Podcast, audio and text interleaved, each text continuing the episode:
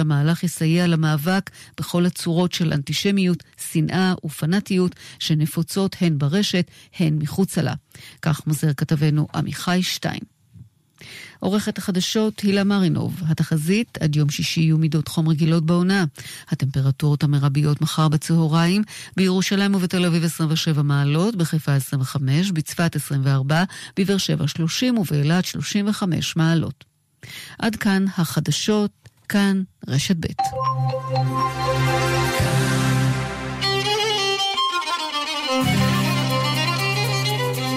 אתם מאזינים לכאן מורשת. מורשת.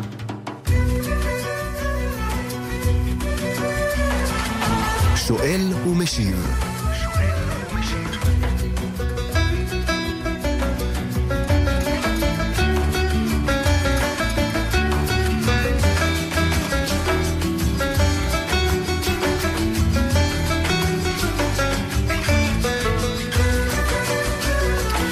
כן, שוב שלום לכם וערב טוב מאזיני כאן מורשת, ארבע דקות אחרי השעה עשר בערב. ואנחנו כמדי ערב בשעה הזאת, ברצועה הזאת, מדברים על התקופה שאנחנו כולנו חווים, תקופת הקורונה, בכל ערב אה, מכיוון אחר, מזווית אחרת. הערב הזה אנחנו מדברים על הנושא של הבדידות. הסגר, הקורונה, מביאים אה, את כולנו לבדידות אה, מסוימת, מי יותר ומי פחות. הגיל השלישי ודאי חווים את זה בצורה קשה יותר. הערב הזה נמצאת איתנו אה, פרופסור סמדר אה, בן אשר, מרצה בתוכנית אה, לייעוץ חינוכי במכללה, במכללה האקדמית הדתית לחינוך שאנן בחיפה, ומרצה באוניברסיטת בן גוריון בנגב, גם פסיכולוגית חינוכית. שלום לך, ערב טוב, פרופסור סמדר. ערב טוב. שלום לך, שלום גם לצוות שאיתנו, גיא מחבוש על ההפקה, אהלן עידונוב על הביצוע הטכני, כאן איתכם עמירם כהן. ואתם מוזמנים כמדי תוכנית אה, גם אה, להשתתף, לשאול שאלות, אם תרצו, בקולכם, המספר כאן באולפן הוא 072-333-2925. המספר של אה, תיבת המסרונים, תרצו לכתוב לנו שאלה, המספר הוא 055-966-3991. ואנחנו נפתח איתך ונאמר, פרופסור סמדר בן אשר, התקופה הזאת של הקורונה אה, מביאה איתה אה, קשיים לא פשוטים מכל מיני כיוונים. אני לא חושב שיש משהו אחד שנשאר אה, כשהיה. אתמול בערב דיברנו על הנושא הכלכלי הלא פשוט שאנשים חווים. הערב הזה, כמו שאמרנו ופתחנו, הנושא של הבדידות.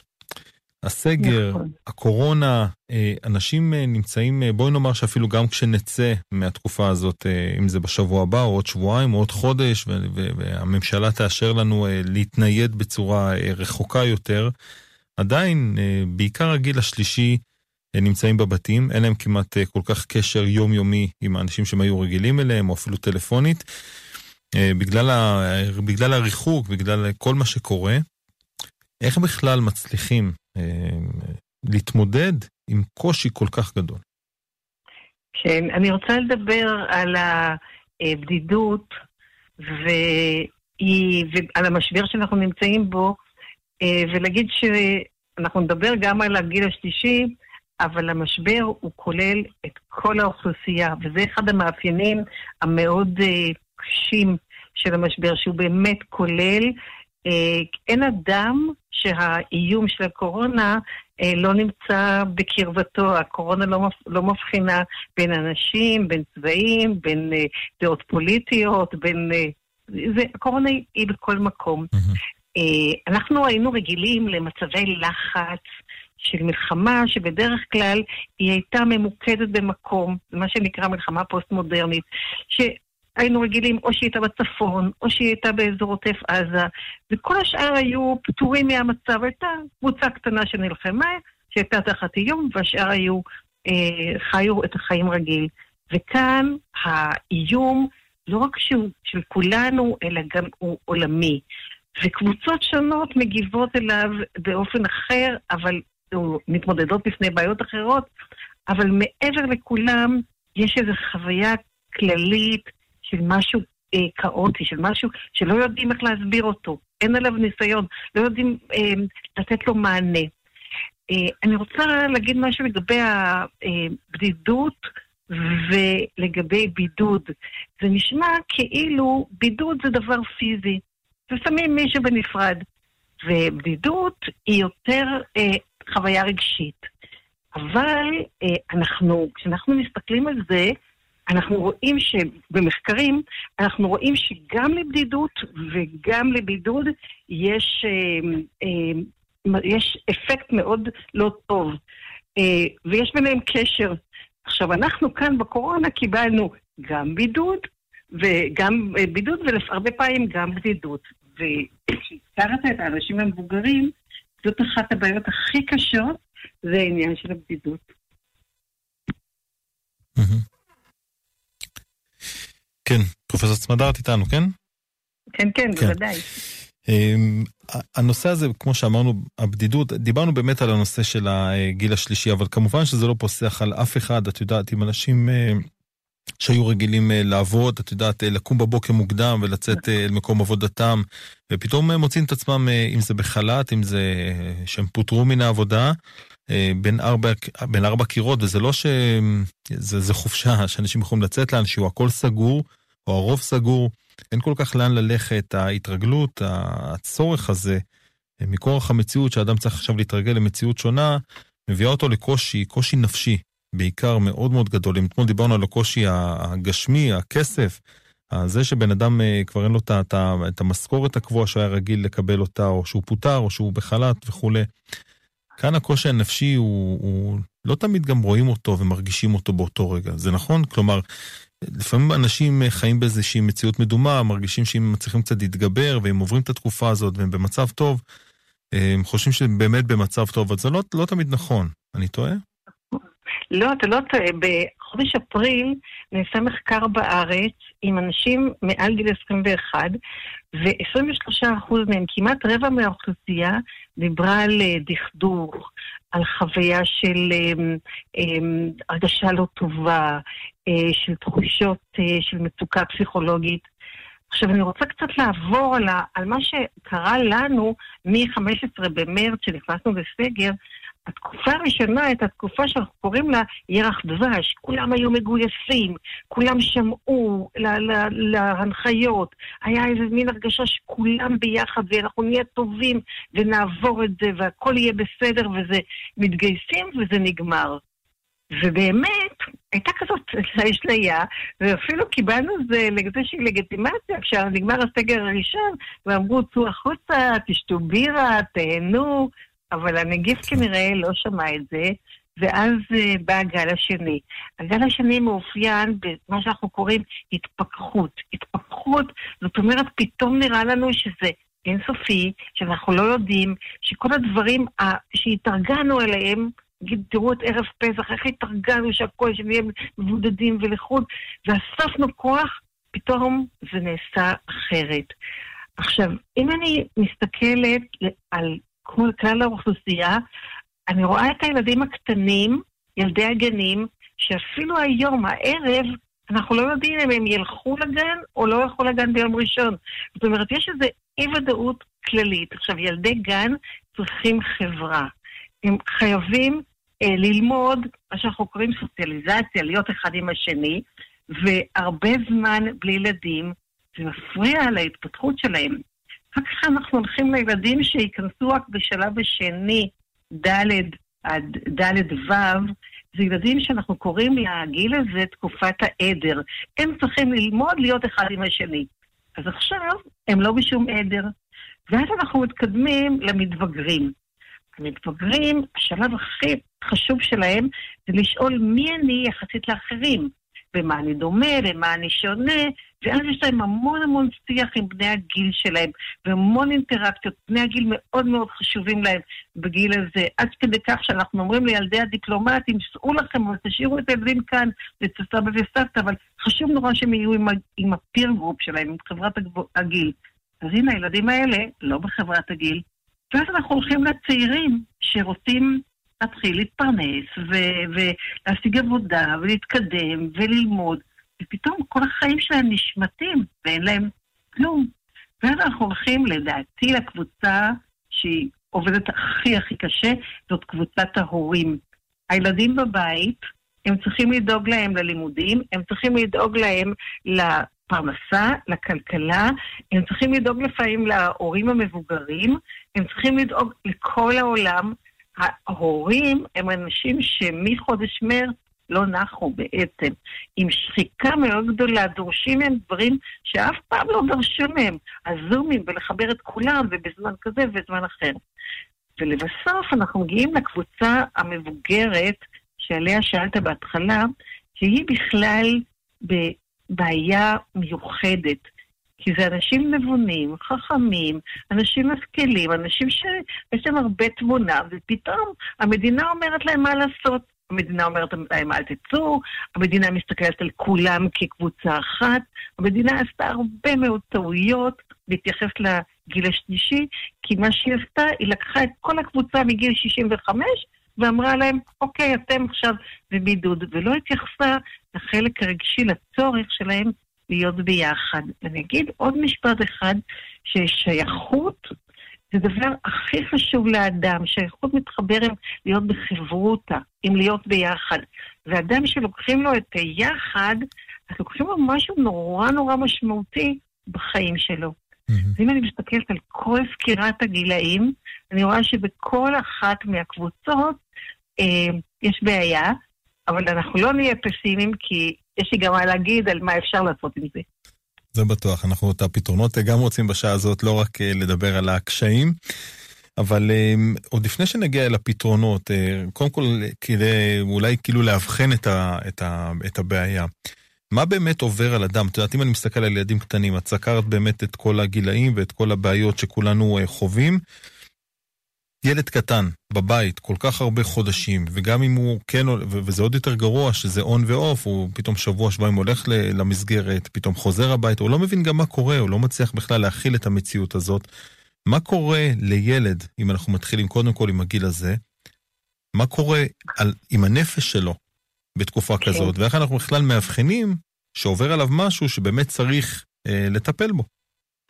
אחת הבעיות שלנו עם הגיל הצעיר, שזה גיל של ילדים שהם יודעים לכעוס. הם יכולים לחזור לארצי במיטה, הם יכולים לחזור להיות דבק אלינו. יש להם תגובות רגשיות, התנהגותיות, אבל הם הרבה פחות אומרים מה שקורה להם. ואנחנו אלה שצריכים לפרש את הדברים. עכשיו, אחד הדברים הכי חשובים בגיל הרך זה סדר יום. זה סדר יום קבוע. סדר יום הקבוע עושה ריתמוס פנימי. היום אנש, ילדים לא יודעים איזה יום היום.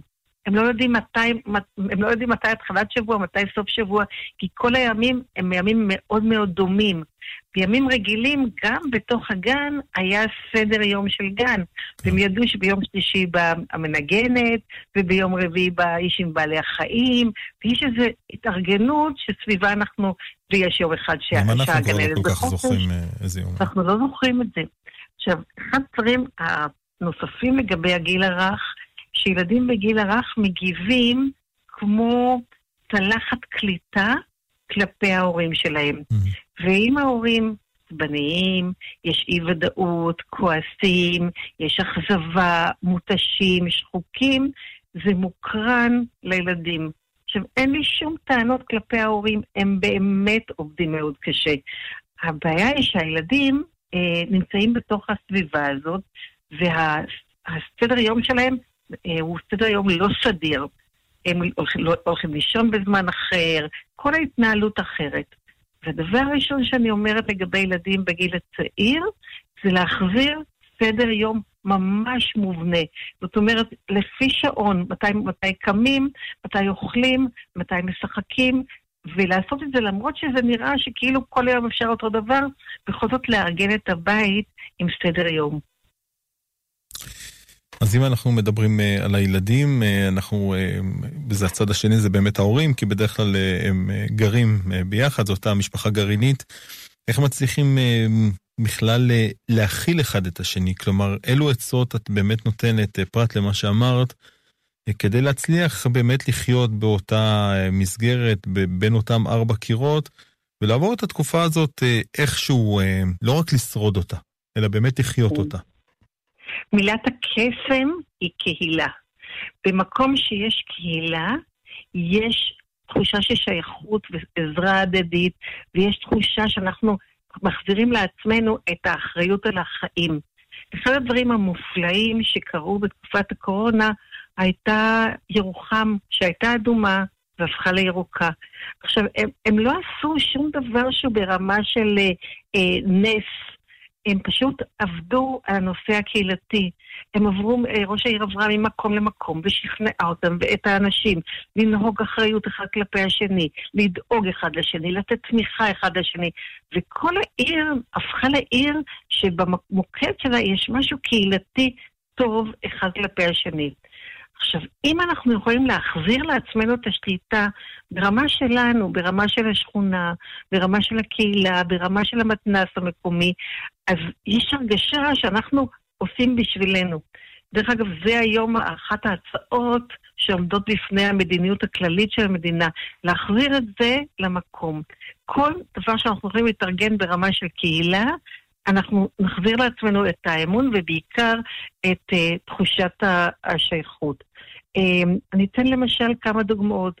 אם אנחנו uh, חרדים מהדבקות, אז מידע על התחלואה קרוב אלינו מרגיע.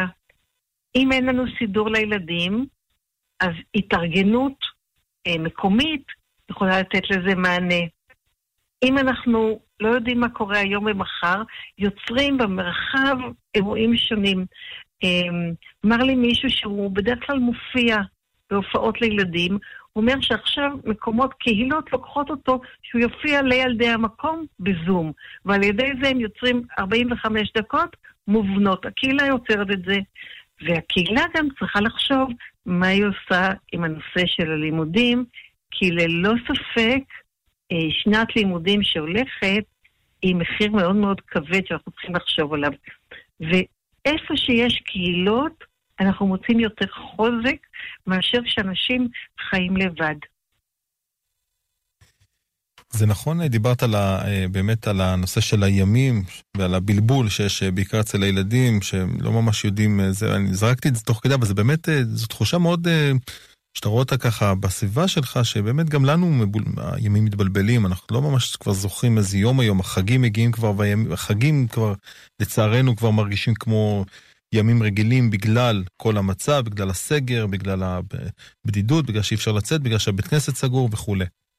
נכון. זה נכון אה, לעשות אה, אה, אה, איזשהו סדר יום, אולי להגדיר את זה, את היום הזה כיום כזה, או שמחר עושים משהו כזה כדי שתהיה תחושה ליום?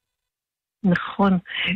על המקרר לשים טבלה, שהטבלה הזאת היא, היא תוכנית היום, ומה עושים בכל זמן, ומה, ואיזה יעדים יש לכל דבר. עכשיו, זה יכול להיות גם בקשר לסידור הבית, זה יכול להיות בזמן שאפשר אפילו לשבת עם משחקים, זה יכול להיות זמן יצירה, זה יכול להיות זמן במטבח, אבל שהילדים יודעים מה בא אחרי מה ומה אה, בא לפני מה.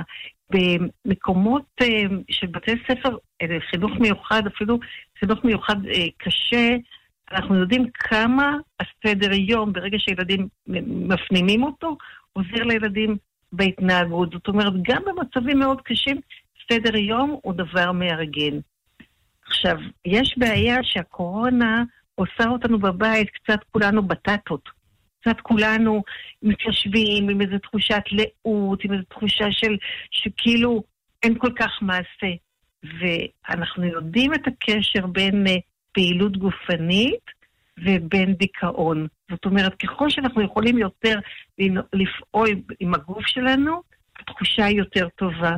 ולכן אף אחד לא מפריע לנו לשים בחצר או למטה אה, סל כדי שהילדים יקלעו לסל, שהם ירדו, שהם יעשו תנועה, לעשות בבית משהו שקשור בהתעמלות. אנחנו יודעים שבא, שאפילו שדרנים בטלוויזיה מקדישים זמן בשביל התעמלות, אבל גם אנשים שברגע שהם נכנסים למשהו של פעילות גופנית, וזה לא מקרה שגם בסגר השני עכשיו, אה, מאפשרים אה, פעילות גופנית, כי זה ממש טוב על אחת כמה וכמה גם לילדים.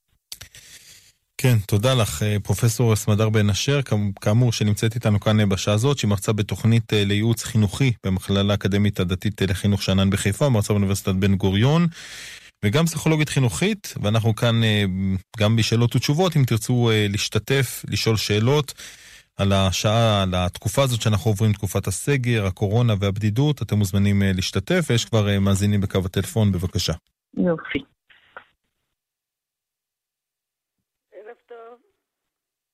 כן, בבקשה, רק בקול יותר רם, שנוכל אה, גם לשמוע. פרופסור בר כן. ערב טוב לך. ערב טוב גם לך. קודם כל, את ממש, השיחה מאוד מעניינת ומרתקת, ו... ועניינית. אני חושבת שאת נותנת תשובות מאוד uh, ענייניות. כל אחד שומע, מה... לומד מהתשובות שלך לבעיה שלו. זה ככה אני הרגשתי עד עכשיו, מהתחלת התוכנית הקשבתי. עכשיו אני רוצה להגיד משהו ולדעת אם זה, אם מה שאני מרגישה, אם זה נכון. יש הרבה אנשים שאני חושבת שמרגישים כמוני. בכל אופן אני אגיד, אני אגיד מה שאני מרגישה. בגל הראשון אני הרגשתי, האחדות בעם זה נתן לי ביטחון, זה נתן לי, אה, זה הוריד לי מה, מהמתח, מהחרדה, מה... הרגשתי ביטחון, כאילו כולם, כולם ביחד כזה, כאילו צרת רבים חצי נחמה, ככה הרגשתי. עכשיו, בגל השני, שאני רואה את הכיתוב בעם, שכולם אחד נגד השני, ויש בלבול, זה אומר ככה וזה אומר ככה, זה נתן לי, אני נכנסתי לחרדה, עכשיו נכנסתי לחרדה.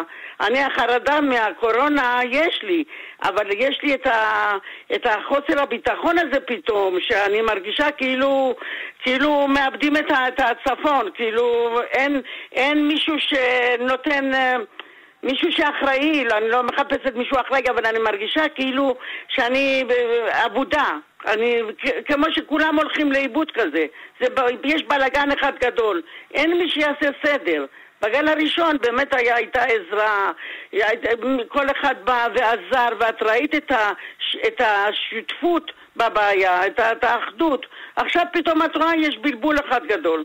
מה, מה את, אה, פרופסור אה, בראשר, מה את חושבת שאני מרגישה נכון, או שזה, אני ככה, בחרדה, על זה אני מרגישה את מה שאני מרגישה?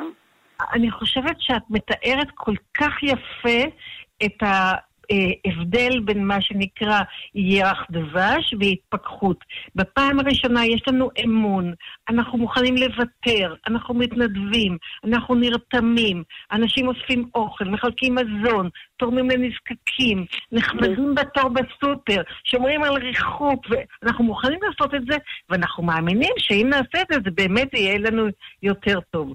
בשלב השני, אה, מתחילים אנשים להרגיש כעס. מרירות, אכזבה, הם מותשים, הם שחוקים, פתאום הם, הם לא רואים את הסוף, הם לא יודעים מה קורה. ממש, עכשיו, מה שאת אומרת, מילה במילה. עכשיו, יש לנו, כשאנחנו מדברים על חוסן פנימי שלנו, אנחנו מדברים על שלושה דברים. אחד, שאנחנו נבין את המצב, שתיים, שנדע איך להתנהג, ושלוש, שתהיה לנו משמעות. עכשיו, שלושת המרכיבים האלה של החוסן הם בבעיה. אחד, אנחנו לא, לא ברור לנו, אנחנו יכולים תוך חצי שעה לשמוע שלושה מומחים שכל אחד מהם אומר משהו אחר, ואנחנו לא יודעים מה לעשות עם זה. Uh, תכף אני אגיד מה, מה, מה הפתרון שבכל זאת הולכים להתארגן לקראת פה. הדבר השני, שאנחנו לא יודעים איך להתנהג. אומרים לנו ככה ואומרים לנו אחרת. ולא רק זה, אלא אומרים לנו שאנחנו נשמר, ואז אנחנו רואים אנשים בעלי תפקידים ציבוריים בכירים שהם לא נשמרים. אנחנו מרגישים פראיירים. ואז בסוף משמעות, אז מה, לא רואים אותי? לא מבינים אותי? שלושת הדברים האלה נפגעו. עכשיו, כדי לתקן את זה, כדי להחזיר לנו את החוסר, מה שהמדינה הולכת לעשות עכשיו, היא הולכת להגיד לכל הפרשנים, כבודכם במקומכם מונח, יהיה רק גוף אחד שידבר עם הציבור, והוא יסביר והוא יסביר, והוא יהיה כל הזמן איתי. לא יכול להיות שהיום יגידו לנו, אה, אין בעיה, פותחים גנים. אה, יש בעיה, פותחים גנים. אין בעיה. כאילו, על כל דבר אומרים לנו דבר והיפוכו. אז זה הולך להסתיים. הולך להסתיים בזה שצריך להיות מערך אחד. עכשיו, יש דברים שלא יודעים אותם, אז צריך להגיד לנו, לא יודעים. ויש דברים שמפתיעים. אז צריך להגיד לנו, אנחנו לא מבינים למה למשל אה, פתאום אדם אחד נדבק והוא היה בלי בעיות רקע, ובן אדם אחר עם בעיות רקע לא נדבק. אנחנו לא מבינים. כל, כל מה שאנחנו מנסים לעשות חוקים לא עובד לנו. וזה בסדר, אז אפשר להגיד, עוד אין מחקר, אנחנו עוד לא יודעים, אבל העיקר לדבר עם האנשים, זה מאוד יקל. הדבר השני, שאנחנו נדע איך להתנהג, זה שהחוקים יהיו חוקים הגיוניים. הגיוני זה משהו שאנחנו יודעים להסביר לעצמנו למה זה מתרחש. קשה מאוד להסביר למה אה, אה, מותר שליחים ואסור טק אווי. הרי בשליחים יש לנו שלוש ידיים, בטק אווי רק שתי ידיים. אז למה? כאילו, הדברים הם לא הגיוניים. לא הגיוני למה חוף הים אסור, שזה אוויר פתוח. יש דברים שאנחנו לא מבינים אותם. וצריך עכשיו לנהל מדיניות שהיא ברורה. היא ברורה למה אנחנו עושים מה שאנחנו עושים. והדבר השלישי זה משמעות, שאנחנו נבין שזה משהו שאנחנו כולנו יחד. אנחנו תורמים אחד לשני, ואנחנו עוזרים אחד לשני, ואנחנו, בזה שאנחנו שומרים על עצמנו, אנחנו שומרים על האחר. שיש לנו סולידריות. אחת הבעיות שיש, למשל עכשיו, כאשר עושים בדיקות שמנסים לראות מי המדביק, חלק מהאנשים לא אומרים את האמת. ואם הם לא אומרים את האמת, אז הם פוגעים באחרים. ואז אנחנו חייבים להחזיר את זה שאנחנו ביחד כאן. אה, יש אה, מחקרים מאוד מעניינים שמדברים על תופעה שנקראת אנטרופיה. אנטרופיה זה שהכל מתפורר. עכשיו, אנטרופיה זה מצב לא טוב. ש-30% מהמוסדות לא מתפקדים, זה לא טוב. ברגע שאנחנו מחזירים את התפקוד, הכל בסדר. אני אתן דוגמה. חלק מהמרפאות, גם של קופת חולים וגם של אחרות, אומרים, אפשר, אפשר לדבר עם הרופא בטלפון. אז נתנו לנו סידור מצוין, והרופא יושב ומקשיב ועונה, אפילו לפעמים בווידאו. זו צורה שנותנים לנו להתנהל, ואז זה מחזיר לנו את ההרגשה שאנחנו שולטים. אני רוצה להגיד עוד מילה אחת. אחת ההמלצות הכי גדולות לגבי המבוגרים, זה לשאול אותם מה הם רוצים ומה הם צריכים. כי מה שקרה לנו עד היום, אף אחד לא שאל אותם. עכשיו, ברגע שאנחנו שואלים את האנשים, מדברים איתם, רואים מה הם צריכים, אנחנו יודעים איך לפעול. החגים הביאו הרבה דברים שצריך. צריך היה את ארבעת המינים, צריך לשבת בסוכה, צריך המון דברים, צריך להתפלל, צריך דברים, צריך להבין מהם הדברים ואיך נותנים להם מענה, ולא לקבוע לנו שכולם, כולם, כולם אותו דבר. לא, כל אחד יש לו את הצרכים שלו. ואני רוצה להגיד לך שאת מאוד אמיצה, שאת היית מוכנה ככה להביא את הדברים שלך כל כך בצורה אמיתית ואותנטית, ובזה את היית פה להרבה מאוד אנשים. כן, תודה, תודה רבה אה, גם אה, למאזינה ותודה לך על התשובה המפורטת. אנחנו אה, ברשותך כבר, אנחנו במחציתה של התוכנית. נעשה אתנחתא מוזיקלית, נשמע שיר, וכבר את סיימת את הדברים שלך בנושא של הגיל השלישי. נשמע תביאו מדינה, אם אל תשליכני לעת זקנה. ומיד אה, נמשיך איתך. תודה.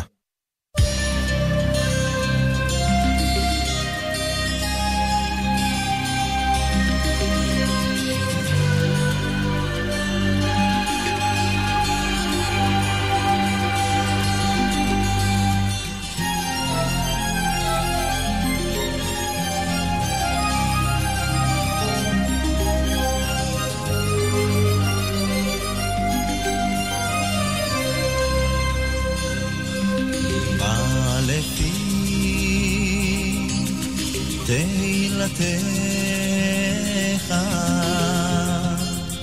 ימלא פי תהילתך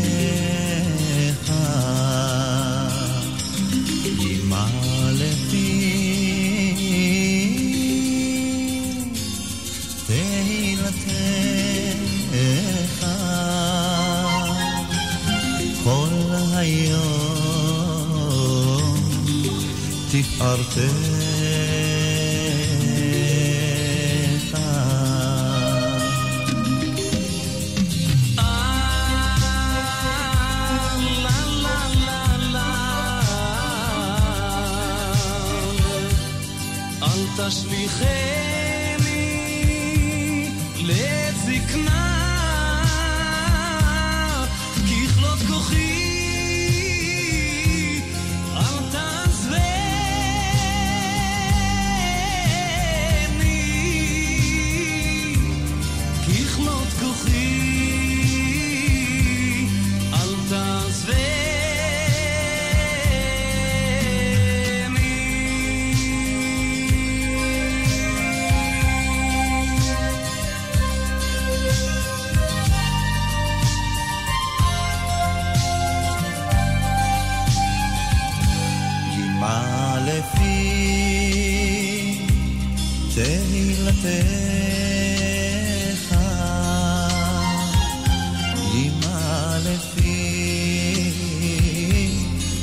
להימצא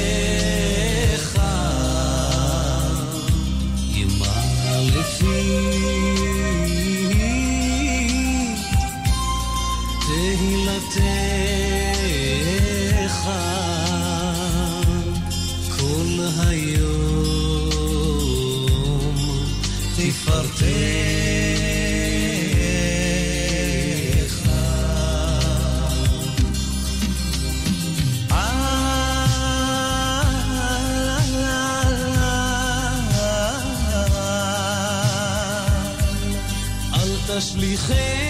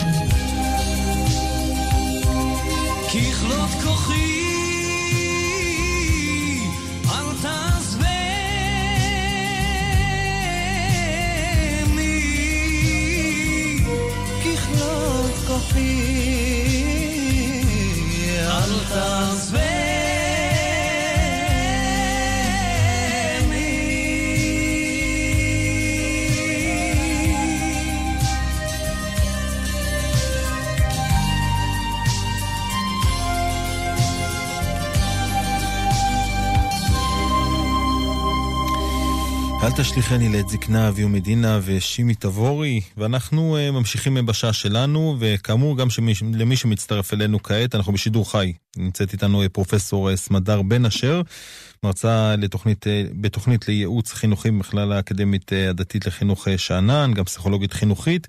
אנחנו מדברים בשעה הזאת על הבדידות בעקבות הסגר והקורונה.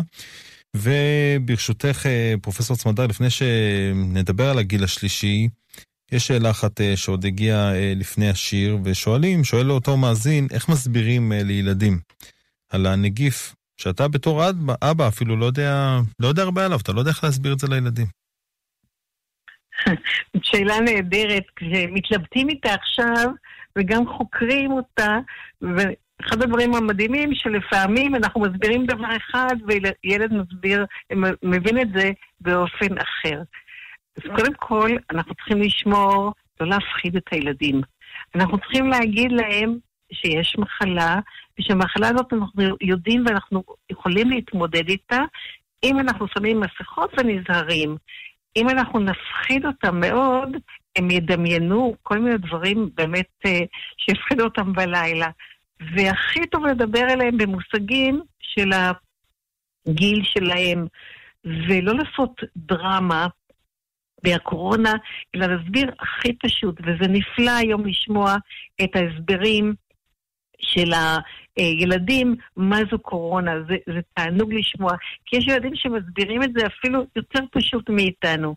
עכשיו, אחד הדברים, אני כבר מנצלת את זה כדי לומר שאחד הדבר, הטעויות שעשינו בסגר הראשון, שאמרנו לילדים שהם מסכנים את הסבא וסבתא, ש... והם הרגישו שכאילו הם הופכים להיות הפוגעים, הפוגעים הפוטנציאליים, באנשים שהם הכי אוהבים אותם, באנשים הכי מיטיבים איתם, בסבא וסבתא.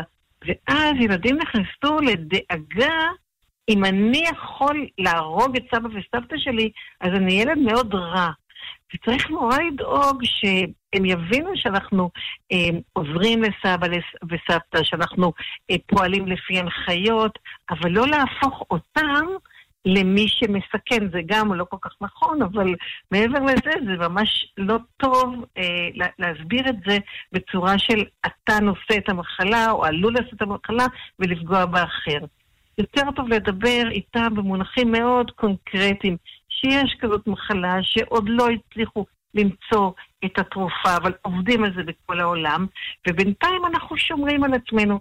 ואם אנחנו נדבר במושגים חיוביים, מושגים שילדים יכולים להבין אותם, אז יש סיכוי טוב שבאמת הם יקבלו את זה כמו שזה, ולא ייקחו את הידיעה, ולא יהפכו את זה לאיזה מפלצת, ולא יהפכו את זה לעוד משהו שצריך לפחד ממנו בלילה. ובעיקר, שהם לא יראו בעצמם אוכלוסייה מסכנת, כי זה ממש הוא ממש לא לעניין. כן, בהחלט.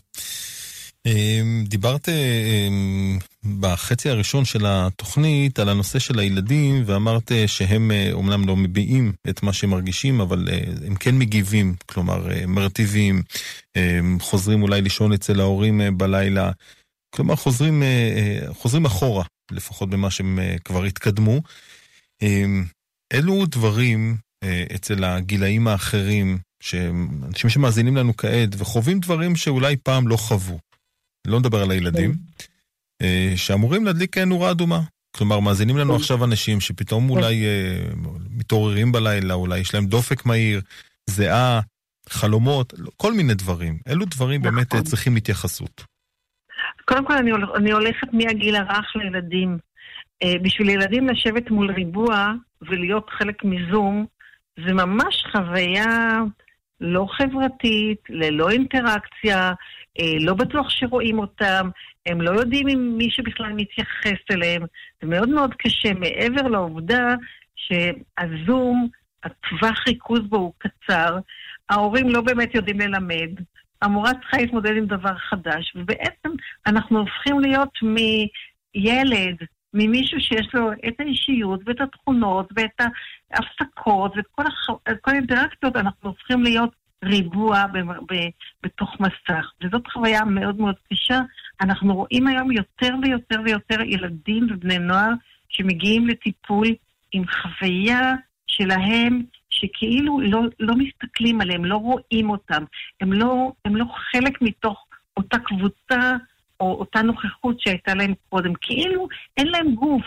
כאילו מה שרואים זה את הפנים, מעבר לכל הבעיות הטכניות שיש במחשב, שזה גם אה, מלחיץ. ואחד הדברים שאנחנו אומרים היום זה להקטין את זמן הזומים, עם כל הכבוד ללמידה, יש כל כך הרבה צורות אחרות ללמידה, ובעיקר שהחוויה הזאת של להיות ריבוע בתוך מחשב, היא תהיה מוגבלת בזמן, שלא תהיה ארוכה. כי הרבה זמן בריבוע הזה זאת חוויה שיש בה בדידות. אמ, אני עובדת כפסיכולוגית, ומגיעים אליי יותר ויותר ילדים עם בעיות שאולי הם היו רגישים קודם, אבל עכשיו זה מוקצן. ולכן אני אומרת, גם בעניין הזום, הכל במידה, והכל בלי, בלי לחץ יותר מדי גדול. ולנהל עם המורים בבית ספר דיאלוג, כי על ידי הדיאלוג אנחנו הופכים להיות שותפים איתם. זה לא הילד נגד המחשב, או הילד עם, ה, עם הריבוע, או אנחנו אה, נגד המורים, או המורים נגדנו, אלא בעצם אנחנו מערכת אחת של אנשים שמנסים לעשות הכי טוב, ואני רוצה להגיד שאנחנו לומדים תוך כדי תנועה. זה לא משהו שידענו, זה משהו שמתנהל אה, כל הזמן. ולגבי אה, המתבגרים, אמ, אנחנו רואים, אה, הם אנשים שכבר יכולים לתת עזרה. אמ, אנחנו רואים את החבר'ה האלה מביאים אוכל, אנחנו רואים אותם מביאים מהסופר לאנשים אה, שלא יכולים לצאת מהבית, אנחנו רואים אותם פועלים ויש להם כוחות ויש להם מרץ ויש להם אנרגיות. ברגע שאנחנו מגייסים אותם לעבודה חיובית, אז יש להם משמעות. זאת אומרת, אם אנחנו לוקחים את כל הגילאים של בית ספר, אנחנו צריכים לחשוב איך הילדים האלה במצב הזה יתפקדו יותר טוב. ואם אנחנו uh, מצפינים ומגיעים uh, באמת לגילאים ה... למבוגרים, כן. כן. מאוד חשוב לי להגיד. אחת הבעיות הכי קשות מהקורונה הזאת, שלקחו מגיל 65 ואמרו עליהם זקנים. שמו עליהם תווית, חבל הזמן. זאת אומרת, פתאום אנשים בני 65 היו זקנים, קבוצה אחת. על זה אומרים המומחים, בעיקר הגריאטרים, שיש כאן טעות מאוד בסיסית של החברה, כי גיל הוא לא בהכרח אה, הוא לא בהכרח משהו שקובע מספר. את התפקוד של האנשים. קובעים דברים אחרים לגמרי, קובעים אה, גורמי רקע, סיכון, אה, אה, השמנה, אה, סיגריות, כל מיני דברים אחרים שהם לאו דווקא הגיל. עכשיו, יותר מזה, אנחנו יודעים שבגיל הזה המבוגר, כמה חשובה תנועה, וכמה חשוב להיות ביחד, וכמה הדברים האלה הם, הם, הם, אנש, הם דברים שהם מביאים את האנשים לתוחלת חיים יותר גדולה. התנועה למשל, זה דבר כל כך חשוב. עכשיו, להיכנס לבית ולא לזוז, זה להפסיד את היכולת של התנועה. וכאן אנחנו צריכים לעשות הפוך, אנחנו צריכים לעודד אותם ביציאה, יציאה מסודרת, מאורגנת, מהבית, זאת אומרת, כאילו מדודה, אבל לא להתכנס, לא להפחיד אותם כל כך, כי בהפחדה הזאת אנחנו גורמים למשהו יותר גרוע מאשר הסיכון של הקורונה. Uh, בסך הכל כשאנחנו מתייחסים לכל הקבוצה הזאת, אז uh, אומר, אחד, אומר uh, דוקטור יורם מערבי, שהוא uh, גריאטר מהדסה, ש-80% מהמבוגרים בכלל לא חייבים להישאר בסגר, סגר, כי הסגר יותר מסוכן מהקורונה. מה שבעצם אני אומרת למאזינים, תסתכלו סביבכם על אנשים מעל גיל 65, ואל תתייחסו אליהם כקבוצה אחת, אלא כל אחד מהם מה מתאים לו, מה נכון לו, מה טוב לו, מה הוא יכול לעשות. בימים אה, רגילים, עוד לפני זמן הקורונה, למדנו שלמבוגרים יש אה, צרכים שאם הם מתממשים של חברה, אז הם באמת מאריכי חיים. אני יכולה לתאר איך בבאר שבע, בבית אבות שנקרא בית יונה, ליד הבית אבות יש גן ילדים. והמבוגרים עושים תורנות, ומדי יום הם באים חלק מהדיירים ועוזרים בגן, ועל ידי זה יוצרים יחסים מהממים עם הילדים. Mm-hmm. במקום, בחוכמה מאוד גדולה בהודו, עשו, לקחו ליד בית אבות, שמו בית יתומים, וכל אחד מהמבוגרים אימץ תינוק. ועל ידי זה כולם נהנו. התינוק שיש מישהו ש... כל הזמן אוהב אותו ונותן לו, והזקן שיש לו את המגע האנושי. כן. במילים אחרות, מה שאני אומרת זה לא להפסיד את הקשר עם העולם, אלא להרוויח אותו, לתת כמה שיותר. עכשיו, גם, גם המגבלה הכל כך קשה שידענו שלא להתקרב אליהם, אנחנו יודעים היום שאם יש מסכות, ואם יש מרחק סביר, ואם אנחנו בחוץ, אז אנחנו יכולים לעשות, אני לא אומרת שום דבר נגד ההוראות, אלא אני מתרגמת אותם לתנאים שהם תנאים אפשריים. Mm-hmm. יש קהילות שלמות שהן ירוקות. צריך להסתכל, אולי שם אפשר לעשות משהו שהוא בכל זאת אה, אה נותן להם מענה. אה, הזמינו אותי לתת הרצאה באיזשהו מקום עם אנשים מבוגרים, וכל אחד ישב במרחק שני מטר, והם היו עם מסכות, ורק אני דיברתי, והיה ערב מהנה, מענג, ערב של, שכולם היו באיזשהו דבר אחר שהוא לא רק קורונה. ולכן ההצעה שלי היא לבחון עם המבוגרים את הצרכים שלהם ולתת לזה מענה, ובשום מקרה לא לקטלג אותם. לא להגיד מ-65 זה זקנים, זה ממש פגיעה באוכלוסייה יוצרת, עובדת, פועלת.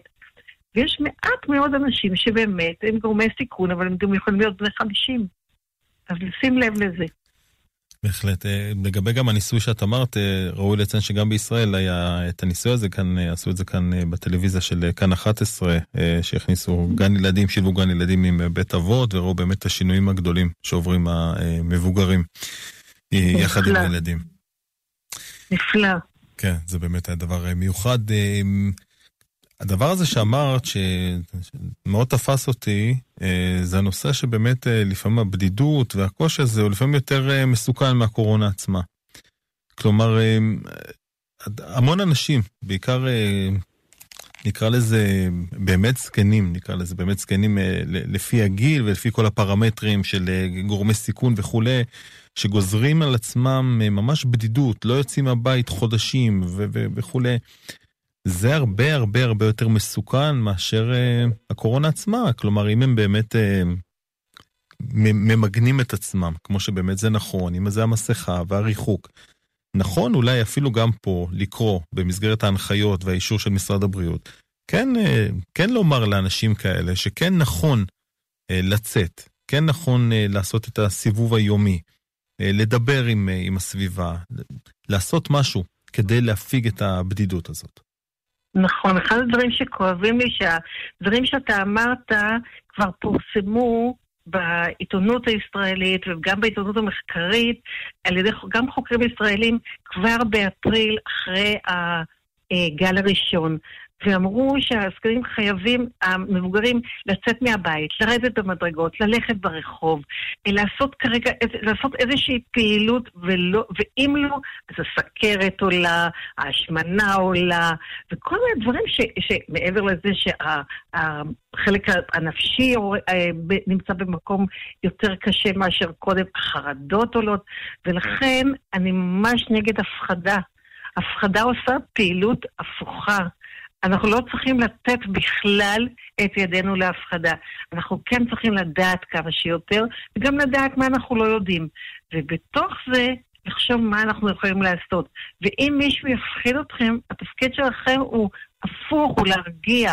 הוא לראות מה אפשר, מה אפשר לעשות, לראות איך אפשר לא להעצים את, את החרדה הזאת, אלא להיות, איך אנחנו חיים בצד הקורונה. גם הסיפור של המלחמה בקורונה, מה אנחנו נלחמים, אנחנו חיים לצד זה עד שהקורונה תלך. אנחנו מקווים שהיא תלך מהר, זה מסובך, זה מורכב, וכל העולם עובדים על זה, ושאנחנו נצא מהמשבר הזה, נצא אנשים שהם אה, לא דיכאוניים, ושלא אה, עלו במשקל בזמן הזה, ושלא חוו בדידות יותר מדי גדולה בזמן הזה. זאת אומרת, לחשוב לא רק על הזמן הזה, אלא על הזמן האחר. ואתה צודק שהרבה מאוד זקנים נכנסו ל, אה, ל, ל, להתכנסות בגלל חוויית חרדה שהייתה ממש, הפחדה ממש מיותרת, ואני מקווה שההסברה החדשה שעכשיו בונים אותה, תהיה הרבה, הסברה הרבה יותר מתונה, הרבה יותר ידידותית, הרבה יותר כזאת שאפשר לעשות איתה משהו. אני רוצה רק לתאר ניסוי אחד שנערך פעם, גם הוא היה בהודו, כאשר רצו שילדים יגיעו לקבל חיסונים. ו... הפלקטים היו של ילדים חולים מסכנים, ואז האימהות לא הביאו את התינוקות לחיסונים. ואז ציירו פלקטים אחרים של תינוק שמן ונחמד ומחייך, תבואו לעשות חיסונים, והאימהות באו. זאת אומרת, אחת המסקנות שכבר ניסוי מלפני הרבה מאוד שנים, שההפחדה היא בכלל לא טובה, היא לא גורמת למה שאנחנו רוצים. אז נשתחרר ממנה. כן, תאמרי לי עוד, אה, יש לנו עוד כמה דקות אה, לסיום, אה, אם אנחנו מדברים קצת על הנושא הפסיכולוגי, כי לשם זה נתכנסנו, כן. אילו דברים אדם צריך, כלומר, לדבר עם עצמו? איזה דברים נכון לאדם לספר לעצמו כדי להרגיע את עצמו בתקופה כזאת? אמ, כלומר, אם אני מסתכל נגיד על, על צרת רבים חצי נחמה, אדם שיושב בבית ויודע שכמוהו, זה שהוא יושב בבית עכשיו, מיליוני אנשים נמצאים בדיוק באותו מצב ואין להם ממש לאן ללכת. זה נכון לאדם לומר את זה לעצמו? אילו עוד דברים נכון לומר? כן, אחד הדברים שאנחנו יודעים היום, שהתפיסה שלנו מקורה בסיפור שאנחנו מספרים על עצמנו. ואם אנחנו, על אותו אירוע עצמו, אנשים מספרים סיפור אחר. עכשיו, אם הסיפור שלנו יהיה סיפור של כעס, של מרירות, של אכזבה, של חוסר אמון, של, של הרגשה שהיא רק, שלאן הגענו ומה קרה לנו וכמה כולם מסביבנו לא בסדר, אז זה יהיה הסיפור. ואפשר לבנות גם סיפור אחר, סיפור של התמודדות, סיפור של נתינה חברתית, סיפור של עזרה הדדית, סיפור, לראות ולספר, ואיך אני, איך אני מצליח להתרגל לזה, ואיך אני מצליח להסתדר.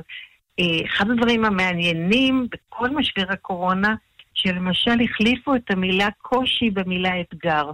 עכשיו, זה הרי אותו דבר, מבחינה, מבחינה מעשית קראו אותו דבר, אבל במקום לקרוא לזה קושי, קראו לזה אתגר. וזה שינוי מאוד גדול, כי קושי זה דבר שמוריד אותנו, ואתגר זה דבר שמעלה אותנו. ויש לנו אתגר. אנחנו אה, נצטרך לעבור את התקופה הזאת עד שימצא חיסון. והשינוי, אנחנו קוראים לזה נרטיב. נרטיב זה הסיפור שאדם מספר לעצמו. אם אנחנו נספר לעצמנו את הסיפור של חברה שדואגת אחד לשני, שדואגים לנו, שאנחנו לא בבדידות, שאם אנחנו אפילו אה, לא חוגגים את החגים ביחד כמו שאנחנו רוצים, זה בעצם עזרה הדדית וסולידריות. זה יהיה סיפור טוב לנו, אז אנחנו נצא מזה עם פחות אה, אה, קושי רגשי.